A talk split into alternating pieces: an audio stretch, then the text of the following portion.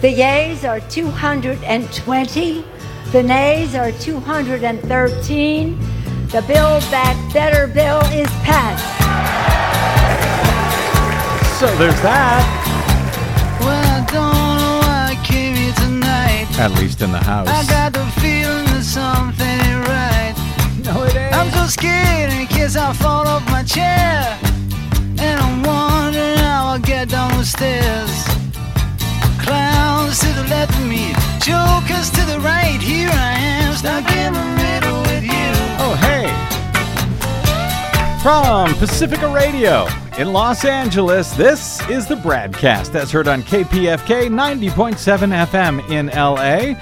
Also in California in Red Bluff and Redding on KFOI, Round Mountains KKRN, and Eureka's KGOE. Up in Oregon on the Central Coast on KYAQ, Cottage Grove's KSO, and Eugene's KEPW. In Lancaster, Pennsylvania on WLRI, Maui, Hawaii's KAKU. Columbus, Ohio's WGRN, Palenville, New York's WLPP, Rochester, New York's WRFZ, down in New Orleans on WHIV, out in Gallup, New Mexico on KNIZ, Concord, New Hampshire's WNHN, Fayetteville, Arkansas's KPSQ, in Seattle on KODX. Janesville, Wisconsin's WADR, and Minneapolis, St. Paul's AM 950 KTNF. We're also streaming coast to coast and around the globe every day on the internets. On the Progressive Voices channel, Netroots Radio, Radio for Humans, FYI Nation, NicoleSandler.com, Radio Free Brooklyn, Workforce Rising, No Lies Radio, Verdant Square Radio, and Detour Talk, blanketing planet Earth. Five days a week, I'm Brad Friedman, your friendly investigative blogger, journalist, troublemaker, muckraker, and all around swell fellow, says me from bradblog.com. Thank you very much for joining us today as we've got a lot to get to as our. Um, well, our last our last show for a while here, as we're going to be hitting the road for the holiday uh, next week, and we've got. it. I want, want to make sure we fit in, along with everything else, one last bit of economic myth busting before we hit the road for the holiday. Hello, Desi Doyen. Hello. Always good to myth bust whenever possible. Correct. Uh, someone's got to, otherwise, people are going to be sitting around watching their cable TV news for the next week and freaking out about things like inflation and supply chains. Panic, quick. We will unpanic you shortly. Uh, as you have likely heard by now, very quickly, uh, Kyle Rittenhouse was uh, acquitted by a jury on Friday following a trial with a very pro defendant judge, I think is a nice way to say it. Uh, Rittenhouse was acquitted for having shot th- uh, three men, killing two of them.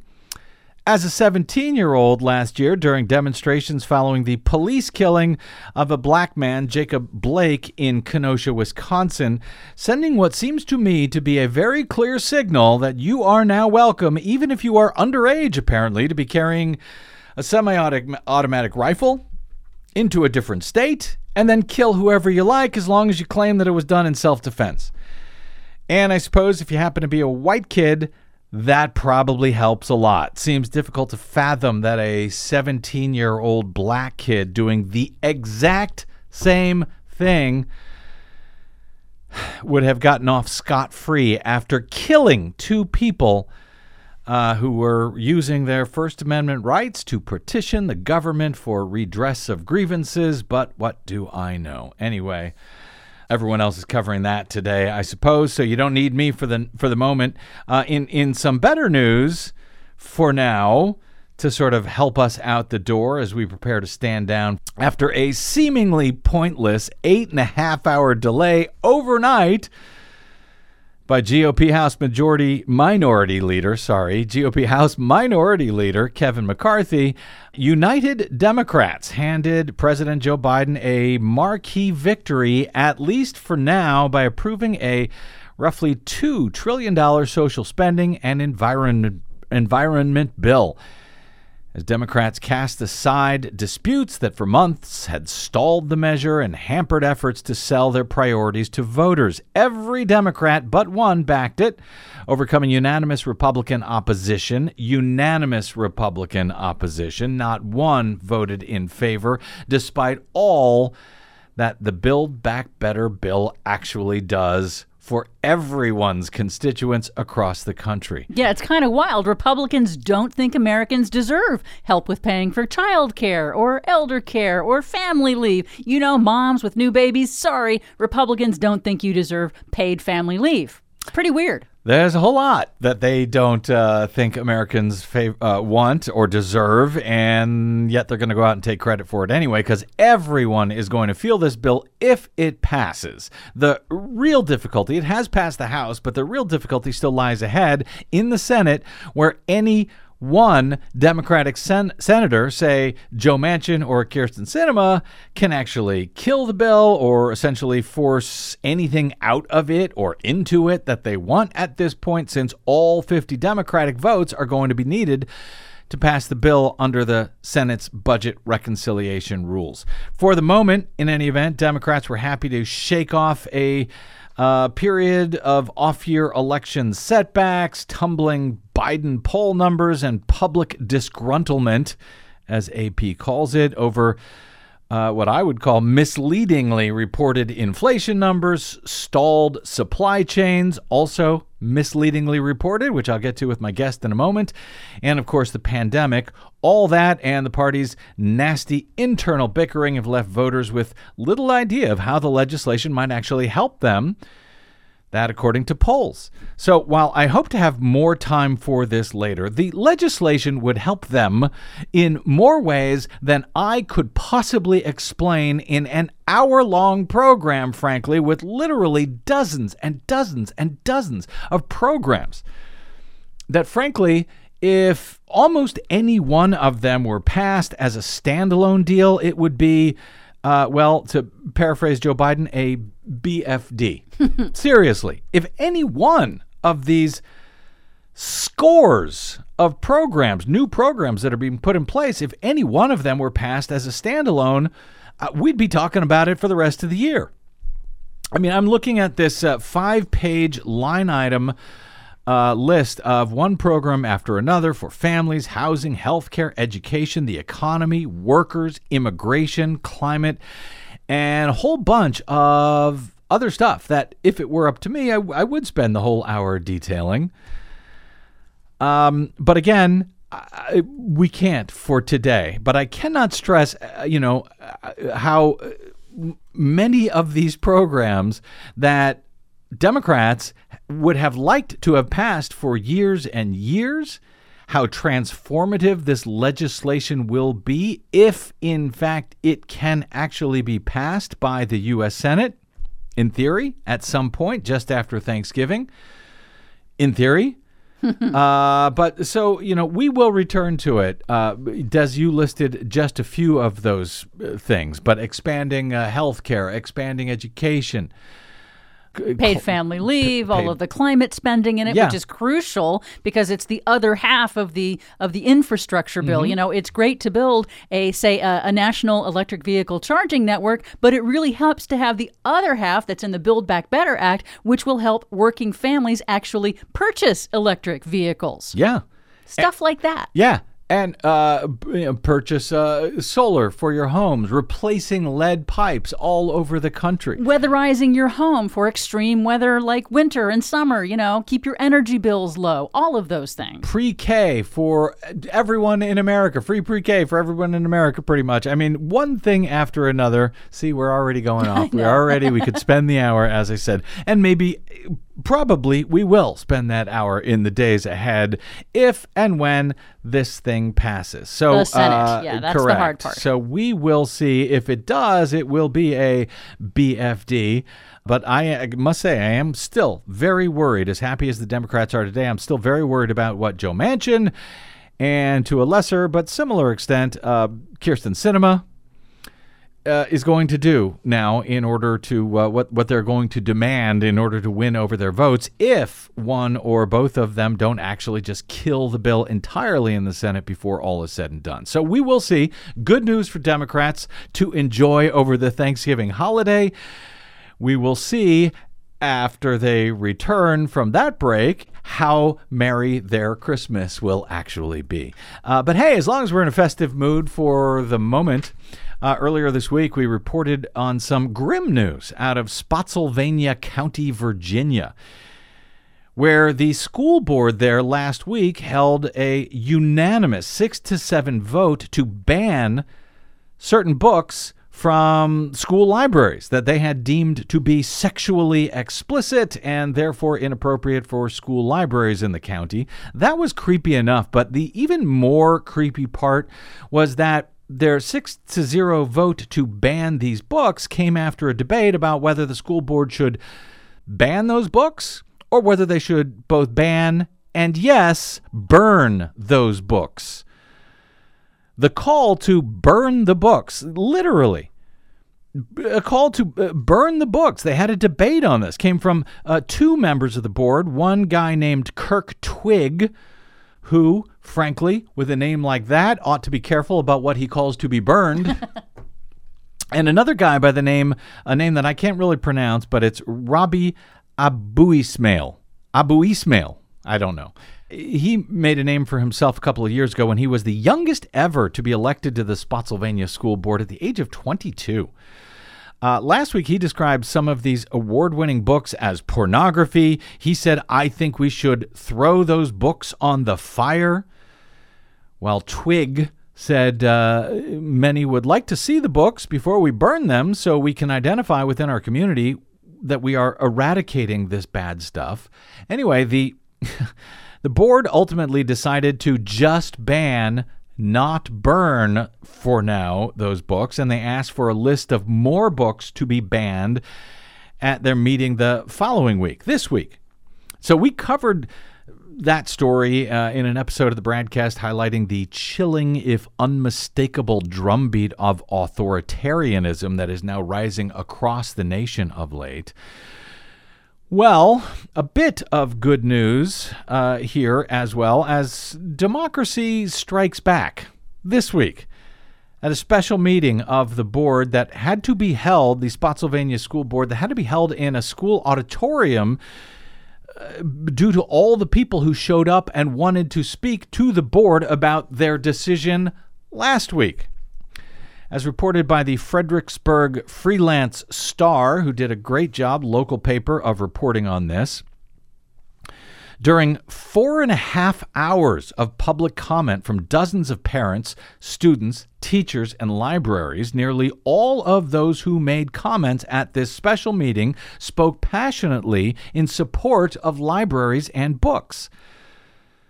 Despite multiple demands from speakers that he formally apologize to school division librarians and Superintendent Scott Baker and even resign from his position on the school board, Abu Ismail did neither of those things. Instead, he reiterated his stance that books and libraries should be scoured for objectionable content. During the hours of public comment, however, school community members spoke about libraries as safe spaces and important centers of education for youth and about books as tools for developing empathy and awareness of a wider world. This board doesn't understand who our students really are, said one county librarian. We have students who are victims of sexual abuse, who have been forced to prostitute, who have two moms or two dads, who identify as LGBTQ, whose home is drug infested. The school library is a safe place for them to find themselves in books. Students credited books they read in school or checked out at the school library with helping them see themselves, teaching them about difficult subjects, carrying them through challenging times. A former county student said that as one of the few black students in school, she experienced racist bullying until the class was assigned to read To Kill a Mockingbird. She said, Books teach compassion, they teach empathy. To Kill a Mockingbird, she said, after we read it, I wasn't called the N word ever again. Courtland High School student Alexander Storin credited books with saving his life last year during a time when he twice attempted suicide. He said the book shattered may have saved my life. It showed me that my life had meaning, that it mattered when our school board, which is supposed to have the best interest of our students at heart, bans books because they contain LGBTQ plus representation. What message is that sending to our teens, to our kids who are at risk? It's like saying you don't matter, he said. The many librarians who uh, spoke up begged for the board to respect their education and training in the field of library science and their support for the right of all children to read. The school board, public speakers pointed out, already had an established policy for reviewing instructional and library materials, which was mostly approved. I'm sorry, it was most recently approved in July of 2019. That policy states that the responsibility for the selection of educational materials is delegated to professional instruction personnel. Uh, a, a continuous process which involves principals, supervisors, faculty, parents, and students, according to the policy. It states that anyone wishing to challenge instructional material must fill out a form, file it with the school principal, the form asks whether the complainant has actually read the book or listened to or viewed the material, quote, in its entirety, and if the answer is no, asks that the complainant do so before completing the form. If they do, then there's a, school, a process that the school principal leads. There's a checklist of, of, of things. An ad hoc review committee is put together within 15 days and then the principal decides what action to take. So there is already a process for this. We don't have to ban books, much less burn books. One speaker accused Abu Ismail of violating the school board's code of ethics, which all members of the school board sign. Frankly, when you look at what that board, what that uh, code of ethics is, yes, Abu Ismail did violate it. Many speakers called for him uh, to issue a formal apology to the school division's 34 librarians. Some called for him to resign. County students sat at the uh, front of the high school auditorium holding signs in protest against censorship and book burning and calling for Abu Ismail to, quote, resign or face recall. A petition for his removal had more than a thousand signatures on it as of uh, the end of the meeting. Just two speakers all night spoke in favor of removing books from library shelves. School board chair Don Shelley announced at the beginning of the public comments period that comments would be cut off at midnight, but at midnight, one of the representatives on the board moved to continue public comments to allow more people to speak because there was more who wanted to, but that motion failed. Unfortunately, uh, they had to cut it off at midnight, but the next motion did not fail. Another vote was held, and this time the board decided that Spotsylvania County schools will not remove, quote, sexually explicit books from library sh- uh, shelves or conduct a full audit of library holdings as they had voted just one week earlier. The board on Monday night rescinded last week's directive to pull books uh, with, quote, explicit content from the shelves amid the backlash from the public. Good. It shows that school board elections matter, and showing up to your school board to talk to them also matters. Yes, democracy matters. People speaking out in a democracy, showing up and raising hell. And yes, local media reporting on this, getting out the word to the public, to the local public, and yes, to the national public. That all matters. By the way, the vote was five to two it was not supported uh, by Abu Ismail or Twigg, who last week made the comments about burning books, but everyone else in the bo- on the school board changed their mind. But Abu Ismail and Twigg, they lost, and democracy won. At least for now, at least in this corner of Virginia in Spotsylvania County. Thanks to we, the people, showing up and fighting for it.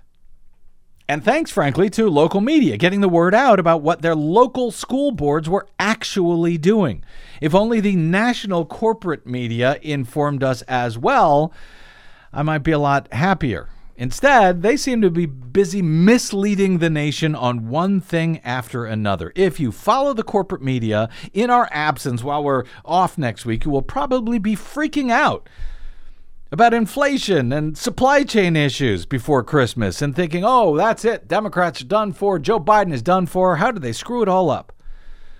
because the corporate media will be misreporting on all of this. So, in our continuing public service effort to inform our listeners about reality, we've got a thing or two to clarify about both of those things. Yes, inflation and supply chain issues. That is next on the BradCast.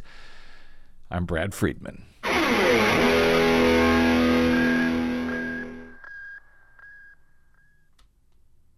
What the public hears on the public airwaves matters. Please help us stay on your public airwaves by going to bradblog.com slash donate to help keep us going. That's bradblog.com slash donate. And thanks. Reality used to be a friend of mine. Reality used to be a friend of mine. Maybe why it's a question that's on your mind, but reality used to be a friend Yeah. of mine. Reality used to be Reality used to be uh, a friend of all of ours. I don't know what's going on in this country. Well, actually, I do, and I'm blaming the media for it. Welcome back to the broadcast. Brad Friedman from BradBlog.com. The corporate media, not the broadcast media. We Thank get you. it right. You're welcome. Thank you. Earlier this week, we were joined by The Intercept's Jon Schwarz to explain how the corporate media had been uh, really making the day for Republicans and, yes, Joe Manchin by misreporting on recent inflation numbers. For example, describing a 6.2 rise in inflation in October, which would really be an astoundingly troubling one month raise in com- consumer prices. That's how people heard this. Uh, prices went up 6.2% in October. Well, no, they didn't. In fact, in October, inflation was 0.9%. That 6.2 number from the Bureau of Labor Statistics was actually over the past year since last October.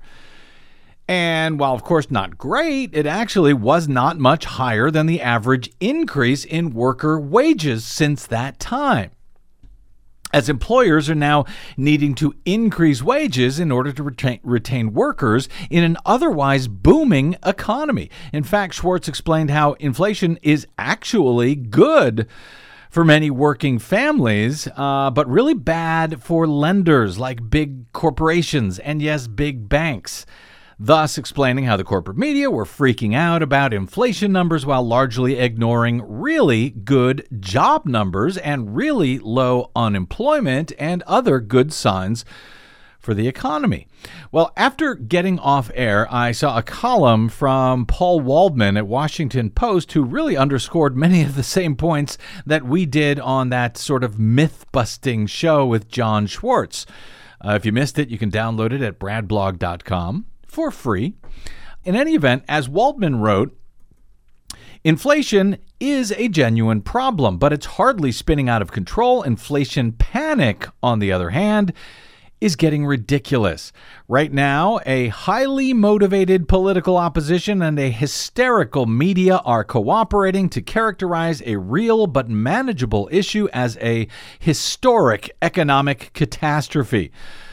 All you have to do is turn on your TV, pick up a newspaper, or look around the web to see what a frenzy it has become. Once it got going, he writes, the inflation story was tossed into a fast moving conveyor belt that makes it seem like the most important and terrifying thing to have befallen us in pretty much forever as an avalanche of stories probe it from every angle. Sounds a lot like the broadcast, doesn't he? uh, he? He writes there are multiple factors combining to encourage inflation panic, none of which have much to do with actual economic reality. And he notes that Republicans, not just elected officials and media figures, but ordinary people as well, are highly motivated to say and believe that the economy is an absolute disaster for little reason other than the fact that a Democrat is now in the White House. Inflation is the handiest focus for that. He also goes on to point out how, for example, people notice, of course, the rise in gas prices.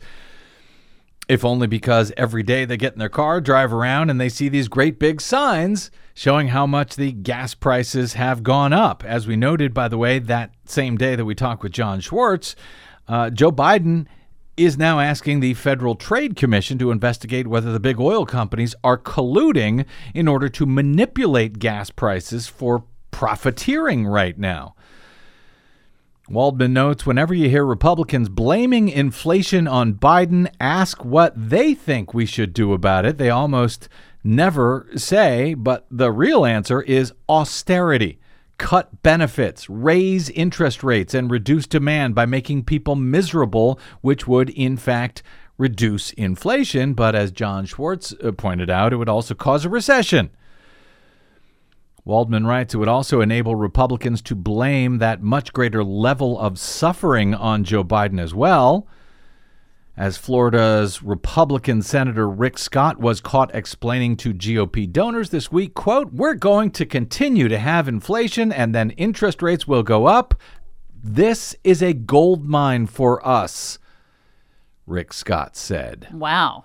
He just came out and said it. Yep, he did. So, yeah, as Waldman concludes, inflation is real. It imposes genuine hardship on people. It's a problem, and there are some things the administration can do to mitigate it. But how about for a change, we try to keep things in perspective? Thank you, Paul Waldman. Uh, not only that, but let's blame the people who are actually responsible for things that are actually that they are actually responsible for. Which, in fact, brings me to our guest today, who has a thing or two to make clear about what is and isn't causing the supply chain problems that uh, the the other thing that the media are panicking about right now. One thing that is not, despite the amount of misreporting on this as well, one thing that is not causing the supply chain problems, a shortage of truck drivers. Well, at least not as simply as that. That myth will be busted next on today's broadcast with QZ.com's Nico Rivero. I'm Brad Friedman. You'll want to hear that conversation. Don't touch that dial.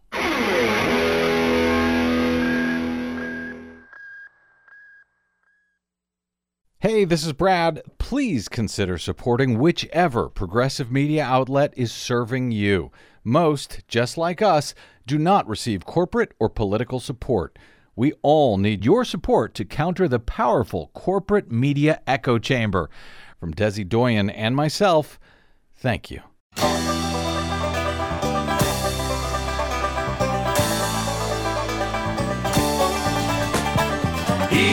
And down, loaded up and trucking. Are we gonna what they say can't be done? Oh, man any excuse to play that song. I will even do a full segment on the trucking industry just for the excuse to do so. Welcome back to the broadcast. Brad Friedman from BradBlog.com. Uh, never mind the Republican and corporate media inflated panic about inflation. Never mind the fact that the big oil companies seem to be manipulating their pricing in order to make it worse for everybody, even though the cost of, uh, of, of fuel, of oil to them is down and their profits are up. Go ahead, raise gas prices. Even as Democrats try to pass major action on our climate crisis that for the first time might actually begin to reverse the deadly emissions caused by our massive fossil fueled transportation sector. Maybe there's a reason those oil companies might like to make things difficult for Democrats these days. But never mind all that. Christmas is coming, and as the pandemic begins to finally ease, maybe, finally, hopefully, the supply chain is still a mess, and consumer goods aren't making it onto store shelves or into our Amazon packages on time to satisfy our insatiable need for ever more such goods, thanks to a worldwide supply chain gone sideways, thanks in no small part to disruptions caused by that pandemic.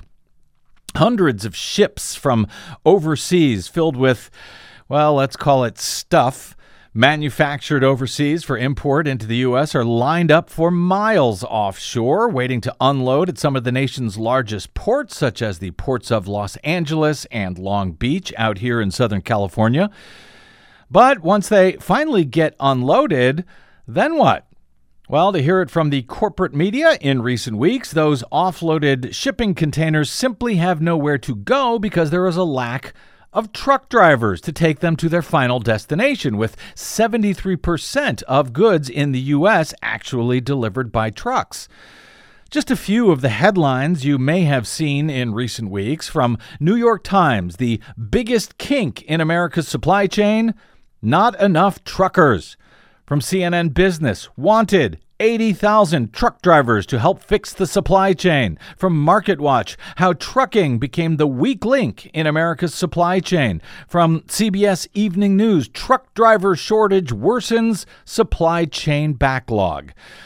The industry group, the American Trucking Associations, released a statement in late October declaring that the current driver shortage has now risen to 80,000, with ATA's chief economist noting, quote, since we last released an estimate of the shortage, there has been tremendous pressure on the driver pool, increased demand for freight, pandemic related challenges from early retirements, closed driving schools and DMVs, and other pressures are really pushing up demand for drivers and subsequently the shortage.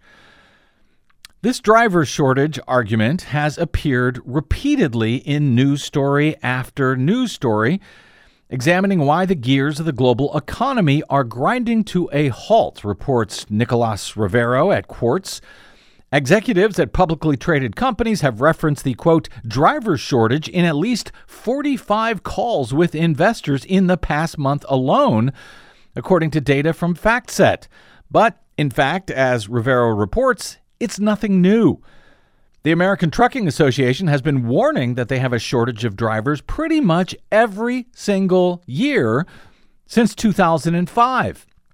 The assertion that the U.S. is suffering from the latest round of a 16 year truck driver shortage is misleading at best, he writes. About 2 million American, uh, uh Americans work as licensed truck drivers and states issued more than 450,000 new commercial driver's licenses every year, according to the American Association of Motor Vehicle Administrators. In fact, it's the most common job in 29 states. So, if there are 450,000 new commercial driver's licenses issued every year, and now, an 80,000 driver shortage, a record for the industry after warning of similar, if lower, shortages every year since 2005. Well, this math does not seem to add up, at least to me. In fact, Rivero notes the driver shortage, so called, uh, the driver shortage rhetoric has been repeated by the trucking industry since the late 1980s. How could such a clear shortage persist for three decades in a market economy, he asks. Good question. Lots of them, in fact.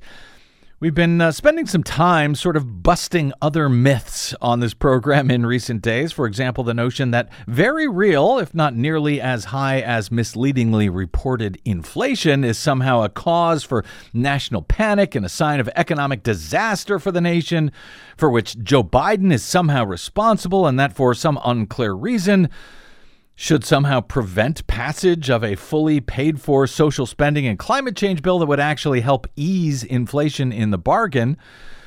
So while we while we are on the myth busting beat uh, here before heading out for the holidays, I'd like to uh, take a more responsible look at the seemingly knee jerk claims from corporate media declaring the shortage of truck drivers is now driving our economy to ruin just before the holidays.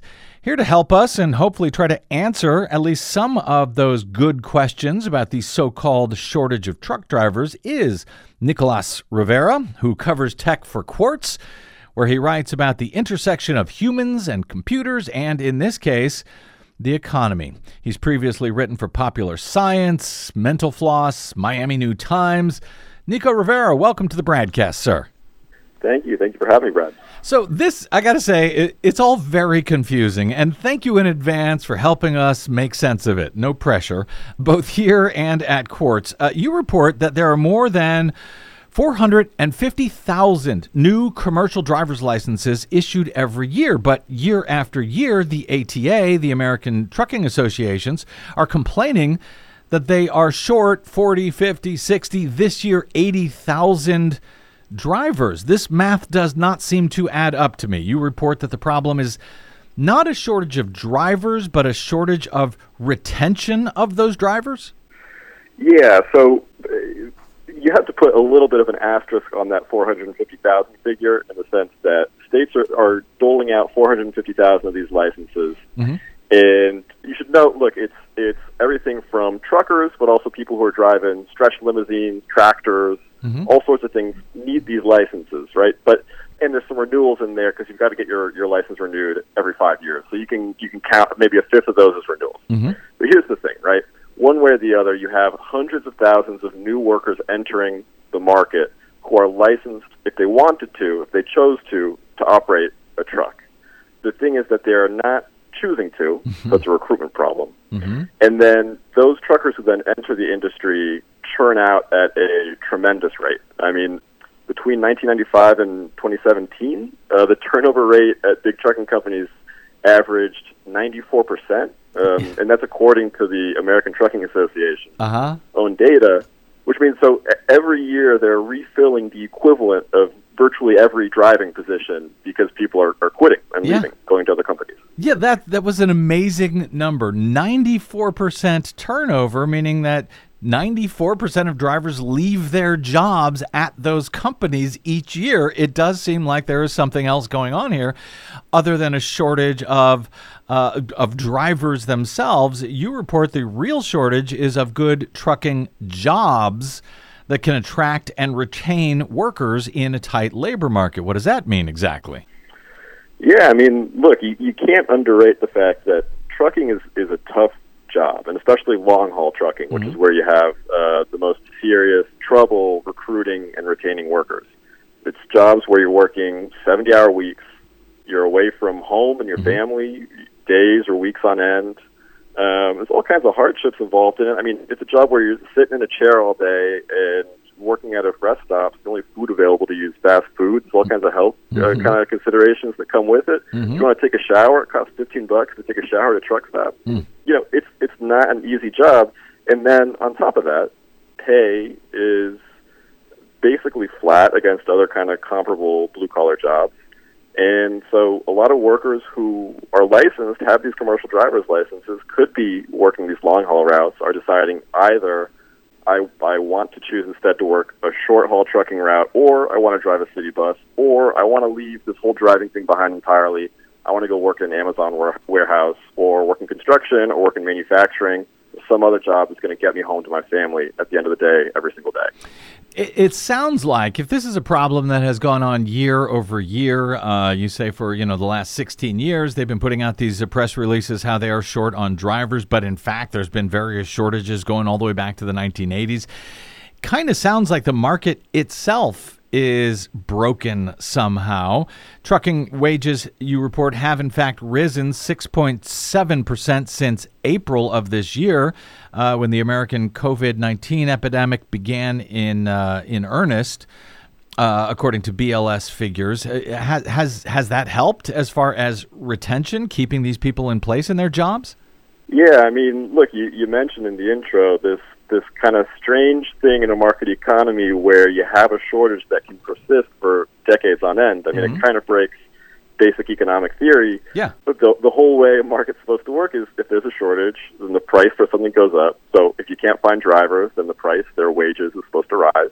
And then eventually people will be motivated to come along and supply that thing, and boom, your shortage goes away. Mm-hmm. And in fact, in, in 2019, so right before the pandemic, a couple of economists looked into this for the Labor Department, and they published a paper asking exactly that question: Is the is the market for trucking labor broken?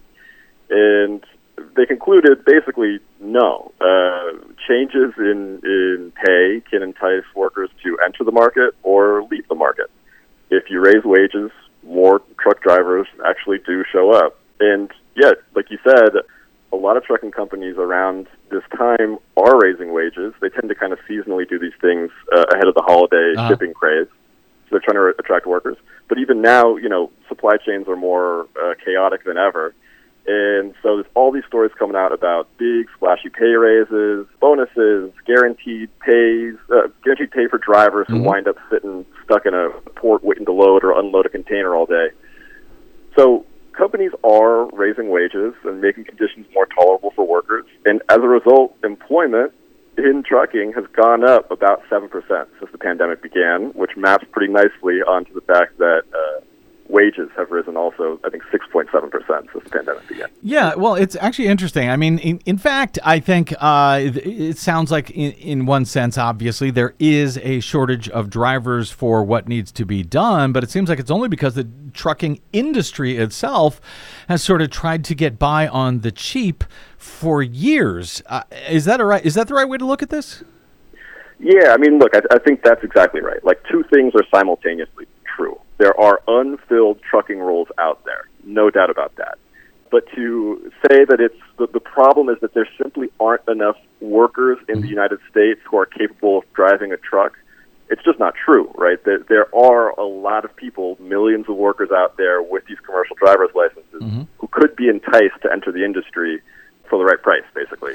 Yeah, well, even Uh, even at the price that they're offering, you, you note that uh, uh, trucker wages are in fact rising, but they're rising at about the same rate as wages overall in the U.S. Now, you would think that that would be enough to keep the drivers in the jobs, but in fact, I guess uh, wages have been kept so low for so long, and the difficulty of doing these jobs is uh, such that if someone can make comparable money uh, you know, working at a at a factory at home without having to be on the road for for days at a time, they would rather take the same job for the same wages that at least allows them the creature comforts of living at home. Yeah, I mean that's that's exactly right. I, I think this is a kind of clear market signal that wages in trucking need to rise more if the industry wants to have a full employment and then b wants to improve its retention figures, which is I think you know the only way that you get to more close to, to full employment. Um, th- there are some actually some interesting structural reasons why they haven't done that, and you you know you alluded to this a moment ago.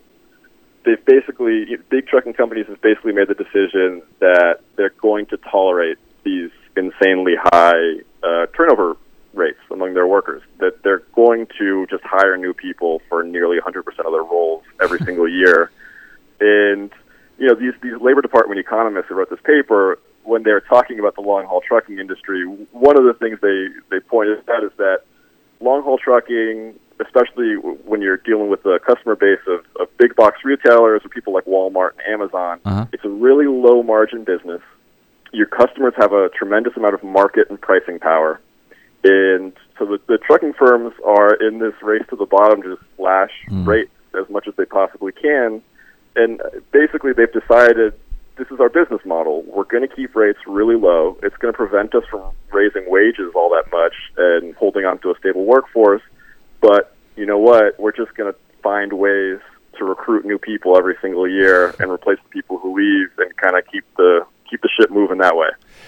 Uh, now we're told that the uh, uh, you know the Teamsters Union, the union for uh, for truck drivers, is is one of the most powerful na- uh, unions in the nation. What what do they have to say about all of this, and why haven't they been able to demand more money and frankly better working conditions from the industry bosses? You know, at for example the the ATA, who who are always complaining about the lack of drivers. Where are, wh- wh- where's the union in all of this?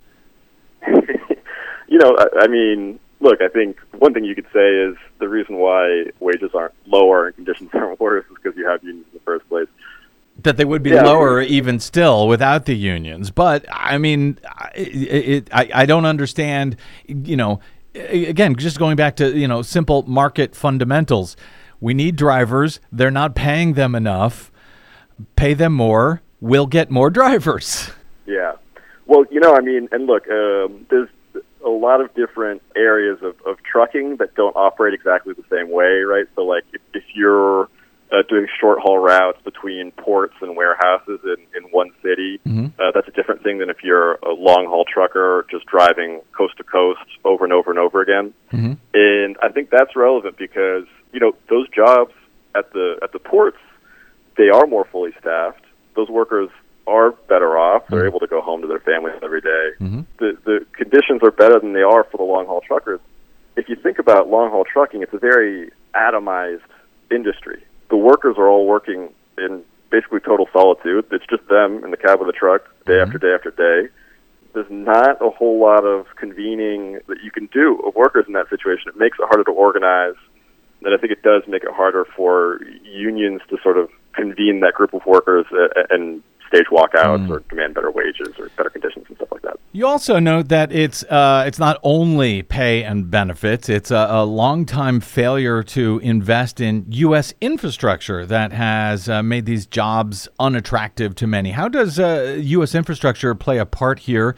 And should we expect that the recent uh, $1.2 trillion bipartisan infrastructure package that was signed recently by President Biden that that might uh, make a difference on on some of these points?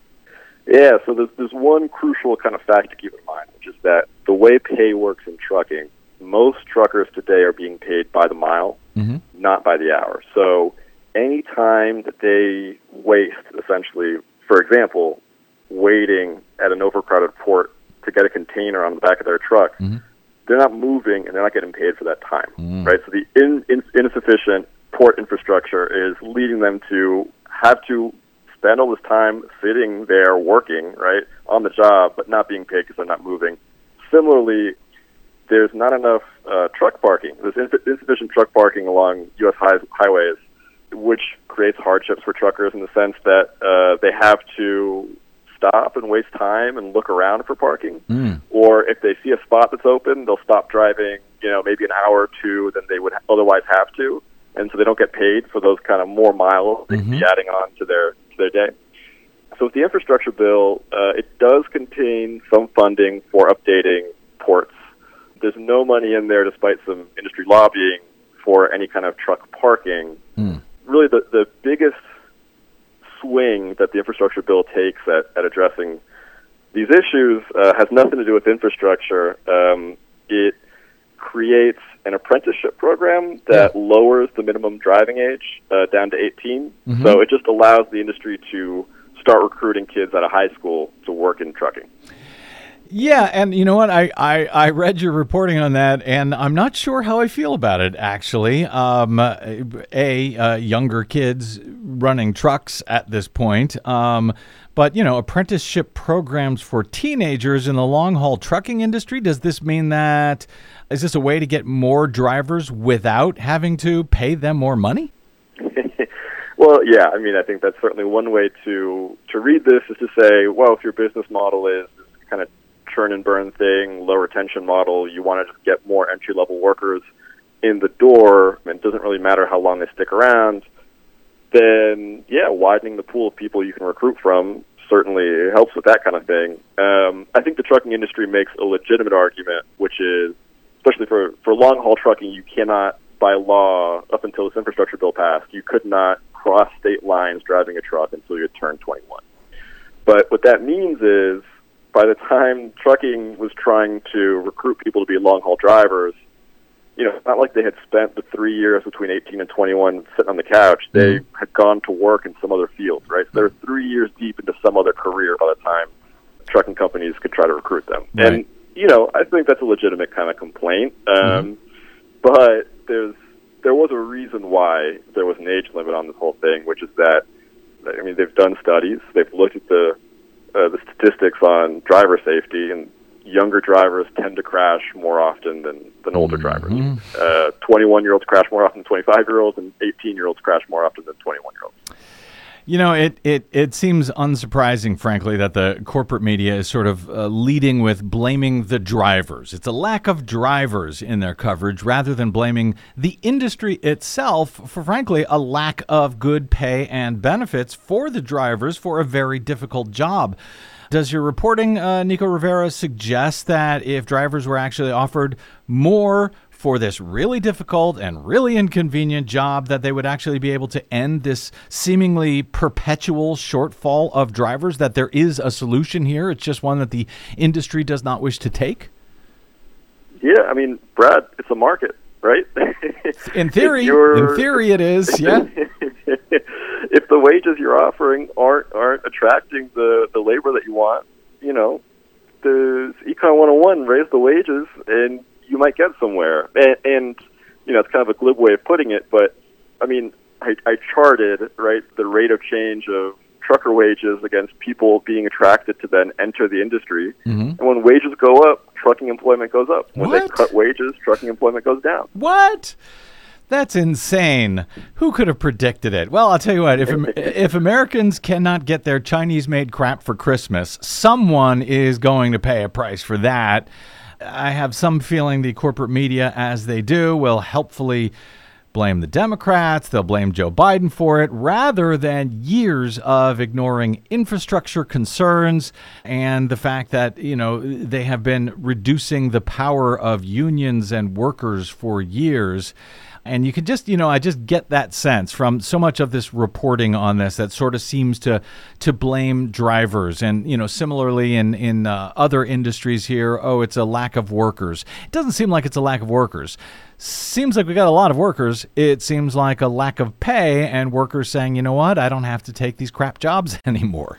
Right. And you know, I, I think the other thing to consider in all this is is during all this pandemic-induced chaos in in supply chains, freight rates for everything, uh, the shipping, getting stuff across the ocean, air cargo, and trucking, all those freight rates have gone up. Uh, these companies are making more money and significantly more profits than Yep. they're used to. It's usually a very low margin business. So, at least in the short run, you know, during this very acute crisis that we're all feeling the effects of, the money is there to raise wages. It's just a matter of do you Uh-huh. choose to do you choose to do that? Do you choose to make that your business strategy that you're going to Open- in the long run pay high wages? Yeah, open the wallet instead of collecting the profits. Uh, Nicolas Rivero, you can find his uh, excellent work on this at qz.com. That's quartz, qz.com. And you can find him on the Twitters at Nicolas F.U. Rivero. Should we take a message from that F.U. in your Twitter handle, uh, Nico? My my middle name is Funcia, and it didn't all fit. Sure. No one believes you. Uh, Nico Rivera, really, really appreciate you joining us today. We will uh, link over to your work over at Quartz, including your article, There is No Shortage of U.S. Truck Drivers. Really appreciate you joining us today, Nico. Thanks for having me, Brad. You bet. Okay, I got, I think, one more story that I've, I have time for here before we uh, roll out of here on our own truck, Desi Doyen. Almost uh, three weeks ago now, at the beginning of November, when Republican Glenn Youngkin was declared the winner of the gubernatorial contest in Virginia during the off year election, along with Republicans sweeping the other statewide posts for lieutenant governor and attorney general. Uh, while it took a day or two, it had been declared that Republicans had also regained majority control of Virginia's 100 seat House of Delegates, 52 to 48. Do you remember that? Yes. Well, not so fast, apparently.